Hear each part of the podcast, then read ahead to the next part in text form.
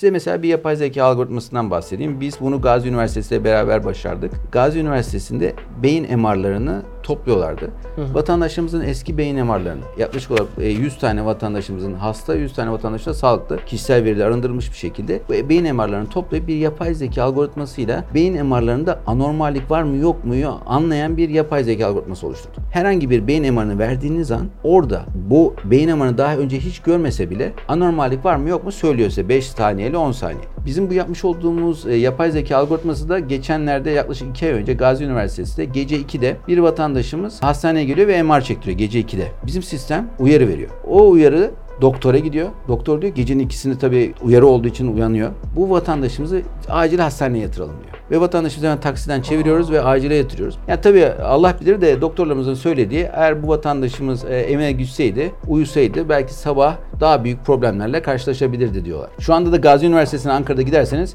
beyin MR'larının e, algoritmamız canlı ortamda çalışıyor. Geçtiğimiz aylarda Cumhurbaşkanlığı Dijital Dönüşüm Ofisi Başkanı Ali Tağ Koç hashtag programımıza konuk olmuştu. Programda Türk Beyin Projesi'nden bahseden Ali Tağ Koç, projeye ortak yürüten üniversitelere bizleri davet etmişti. Biz de bu davet üzerine projede yer alan hastane ve ekipleri yerinde ziyaret ettik. Detaylar videonun devamında. Yalnız videoya geçmeden önce bir ricamız var. Videoyu beğenmeniz ve kanala abone olmanız kaliteli içeriklerin devamı için ve bizler için önemli. Türkiye sağlık verisi açısından bir maden, petrol rezervinin üstünde oturduğumuzu düşünün. Petrol rezervini çıkarmak yeterli değil. Bizim o petrolü işlememiz lazım. Su ne kadar insan hayatı için önemliyse yapay zeka için de veri o kadar önemlidir. Kamuda en fazla veriye sahip olan kurumlardan birisi Sağlık Bakanlığı ve sağlık verimiz. Türkiye MR cihazı başına düşen çekimlere baktığımızda ya da bilgisayarda tomografi cihazı başına düşen çekimlere baktığımızda dünyada liderliği elinde bulunduruyor. Bizim yaptığımız işte aslında elimizdeki veriyi bu şekilde kullanmaktır. Biz bu anlamda yapay zekayı insan hayatına nasıl daha iyi entegre ederiz diye sağlık sektöründe çalışmaya başladık. Verinin bu kadar yoğun ve çok olduğu bir yerde biz bu projeyi bütün riskleri göze alarak başlatmış durumdayız. Türk Beyin Projesi hem hasta yararına bir durum hem de hekime çok fazla katkı sağlıyor. Bu bir karar destek sistemiydi. Zorunlu hizmetimi Türkiye'nin Kars ilinde yaptım. Kars ilinde o dönemde çalışan sadece iki tane radyolog vardı ve bu iki radyolog her gün yaklaşık 250 tane tetkiki raporlamak zorunda kalıyorlardı ve doğal olarak yetişmekte problem çekiyorlardı. Radyoloji bölümleri cihazların etkili kullanılması amacıyla 24 saat çalışan bölümler. Buralarda tabii bir takım görüntüler elde ediliyor. Her zaman tabii doktorun onu kısa sürede değerlendirmesi, doktora ulaşılması mümkün olmuyor. Bir radyolog günde binlerce MR'a bakıyor. Ama bu MR'ların bazıları çok değerli ve bazıları çok acil. Onlara çok hızlı bakması ve çok detaylı bakması gerekiyor. Bizim ülkemizde özellikle sağlık hizmetinin daha böyle uzak merkezlerde hastalar evet sağlık hizmetlerine ulaşıyorlar ama radyoloji raporlanması gibi hizmetlerde de bir takım gecikmeler oluyor. 7 gün, 10 gün, 1 aya kadar bu süreçler çıkabiliyor. Burada şunu söylemekte fayda var. Radyoloğa dünya genelinde baktığımız zaman ulaşamayan geniş bir nüfus var. Yani bu dünya nüfusunun belki yarısı civarında bir rakam. Yani bu radyologların bir müddet sonra körlük oluşmaya başlıyor. Çünkü çok daha fazla baktıkça aynı beyin MR'ına bir müddet sonra bazen sistemlerde bazı hastalıkları kaçırdığınız ortaya çıkıyor. Hastalar MR'larını çektiriyordu bir takım şikayetlerle. Bize gelmeleri 15 günü buluyordu. Biz bir bakıyorduk bazı hastalarda nadiren de olsa aslında biraz daha erken tespit etsek hızlı müdahale edebileceğimiz veya yönlendirebileceğimiz, sevk edebileceğimiz bir takım hastalıklar var. Ya durum acilse? Temel problem buydu. 2018 Ağustos ayında Gazi Üniversitesi'ne öğretim üyesi olarak döndükten sonra ben kafaya koymuştum. Ben dedim ki evet burada biz küçük de olsa bir yapay zeka çalışması başlatacağız. Ankara'daki bir takım üniversitelerle önce temasa geçtik. Sonra kendi üniversitemizin bilgisayar mühendisliği bölümüyle görüştük. Çok olumlu yaklaştılar ve hızlıca oradaki doktor öğrencileriyle bir takım çalışmalar organize etmeye başladık. Bence hikayenin asıl ilginç kısmı bu. Çok iyi hatırlıyorum 2019 yılının Ekim ayıydı. Bana bir telefon geldi. Emrah Bey ile mi görüşüyoruz? Evet buyurun dedim. Biz dedi Cumhurbaşkanlığından arıyoruz. Dijital Dönüşüm Ofisi'nden. Eğer müsaitseniz yarın sizinle toplantı yapmak istiyoruz dediler. Dedim ne toplantısı yapacağız? Siz dedi yapay zeka ile ilgileniyormuşsunuz. Biz dedi sizinle görüşmek, sizin projelerinizi zenginleştirmek istiyoruz. Sonrasında pazartesi Dijital Dönüşüm Ofisi bizi Çankaya Köşkü'ne çağırdı ve bize açık açık şunu söylediler. Biz sizinle çalışmak istiyoruz. Güzel, biz de sorduk. Bizden ne istiyorsunuz? Biz sizden bir şey istemiyoruz hocam dediler.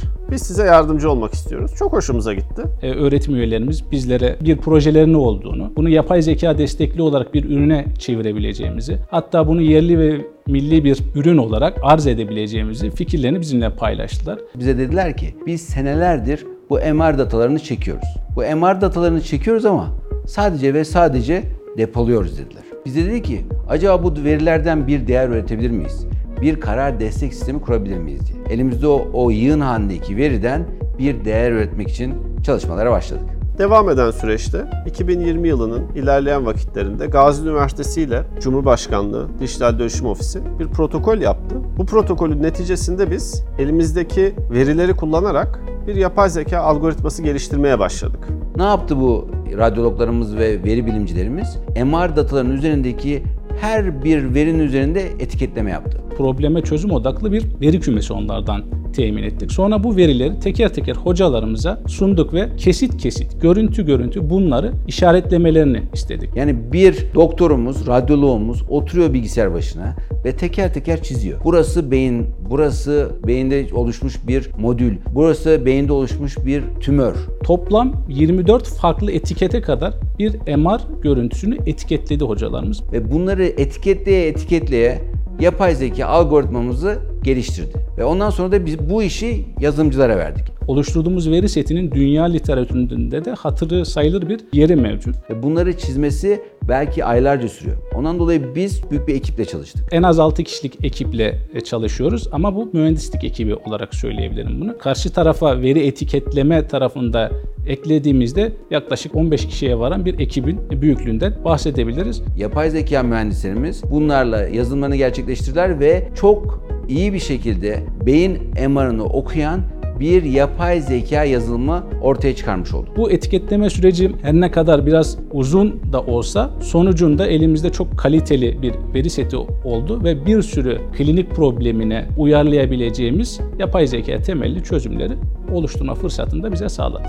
Bu bir karar destek sistemiydi. Görüntülerin değerlendirilmesinde yardımcı bir araç gibi düşünebiliriz. Çok fazla bilgi yükü var. Doktorların bunların hepsini aynı anda değerlendirmesi, görmesi, bilmesi mümkün değil. Yapay zeka bize bu konuda yardımcı oluyor. Yani siz bunlardan size lazım olanları seçiyorsunuz. Bunları görüntülerle eşleştiriyorsunuz ve çok daha kısa sürede size ön bir bilgi veriyor. Siz de bunun üzerinde çalışarak hastaya doktorluğunuzu kullanarak son bir netice veriyorsunuz. Çünkü biz şunu her zaman söylüyoruz. İnsanoğlu her zaman sağlığı ile ilgili konularda bir doktorun fikrini daha önemsiyor.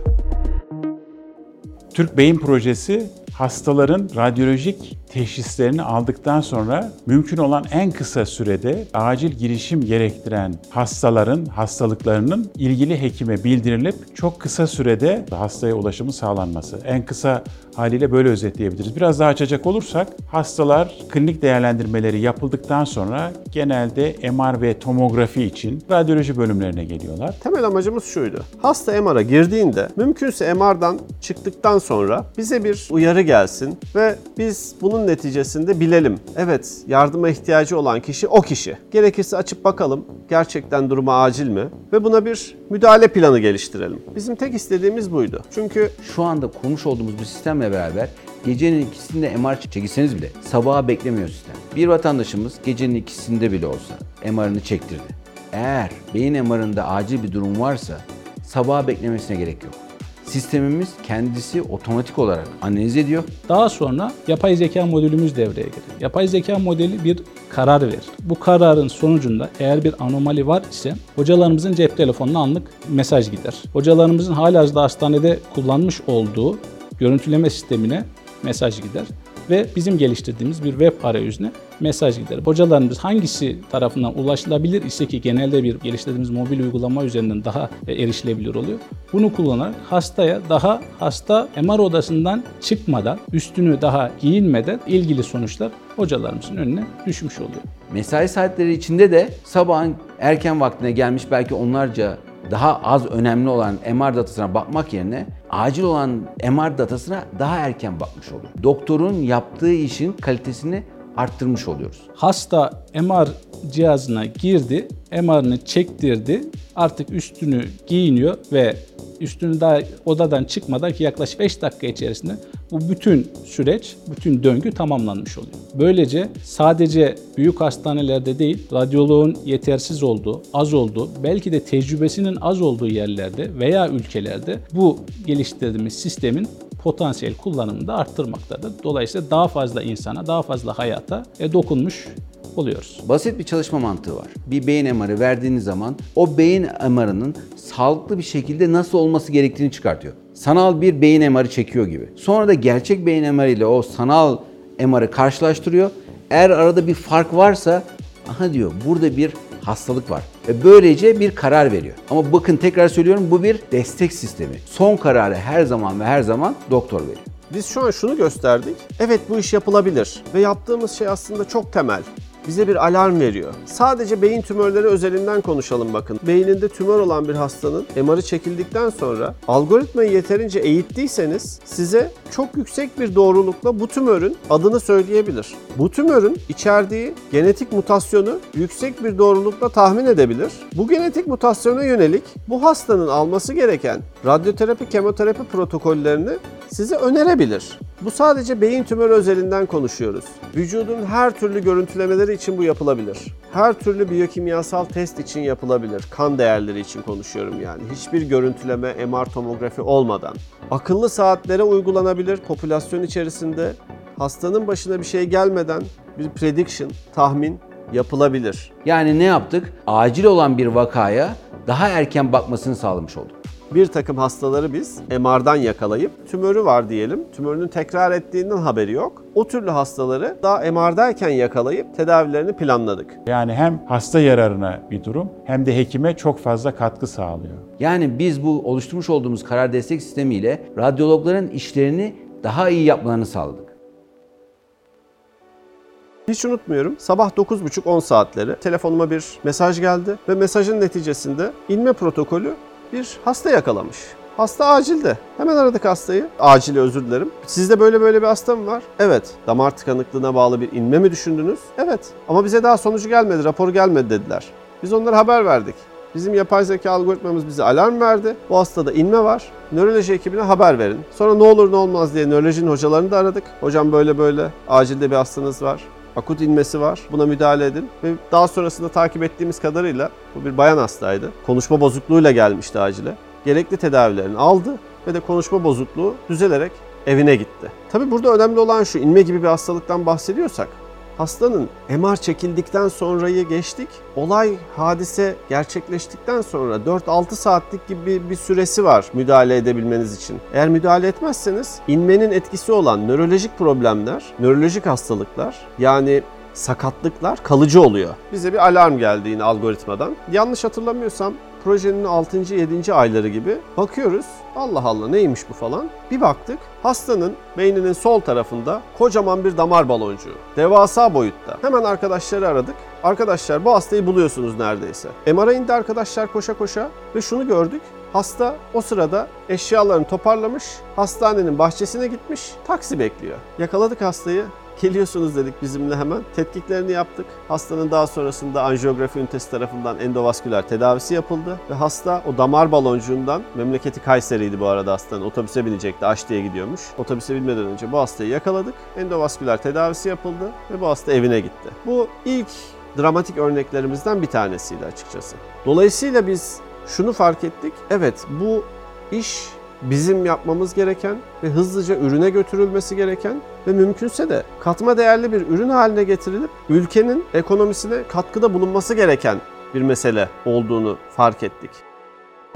Türk Beyin Projesi'nin sınırı esasında yok. Halihazırda biz kitle tespiti ya da inme tespiti üzerine odaklandık. Fakat bir sonraki aşamada beyin network'ünün araştırılması noktasında da ilerlemeler e, kaydetmeyi ümit ediyoruz. Proje çok duyulmaya başladıktan sonra projenin ismini Türk Beyin Projesi'nden dijital göze çevirdik. Dijital gözde ne oluyor?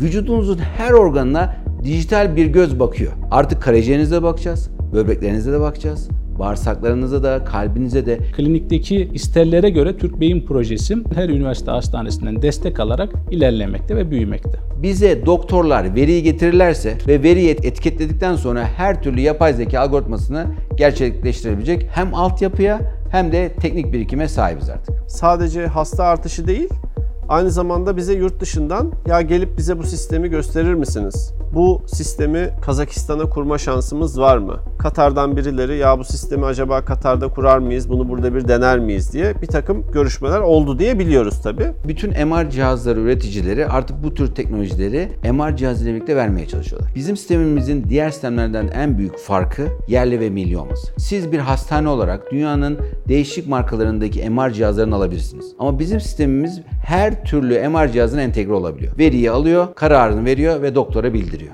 Tabii bu gelişen teknolojiler her zaman lehimize çalışmıyor. Türkiye'deki her insanın beyin MR'ının verisinin üretici firmalara gitmesi çok büyük bir mini güvenlik sorunu oluşturur.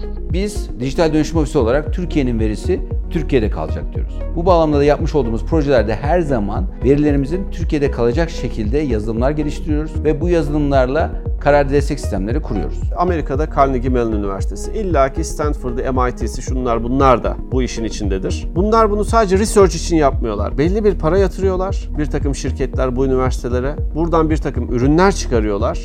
Ve biz eğer hiçbir şey yapmazsak, elimizde de bir maden var bizim veri madeni. Bu veri madenimizi kullanmazsak bu ürettikleri katma değerli ürünleri bize uçuk fiyatlara illaki bir gün satacaklar ve biz onlardan almak zorunda kalacağız. Biz alıcı durumda olmak yerine neden bunu kendimiz geliştirecek durumda olmayalım? Temel problemimiz buydu. Tabii bunların yerli olması hem yerli üretim yapılıp bir yeni değer kazandırılması yönünden önemli hem de kendi güvenliğimizin, kendi sağlık bilgilerimizin kendi içimizde değerlendirilip ona göre programların ortaya konulması açısından önemli.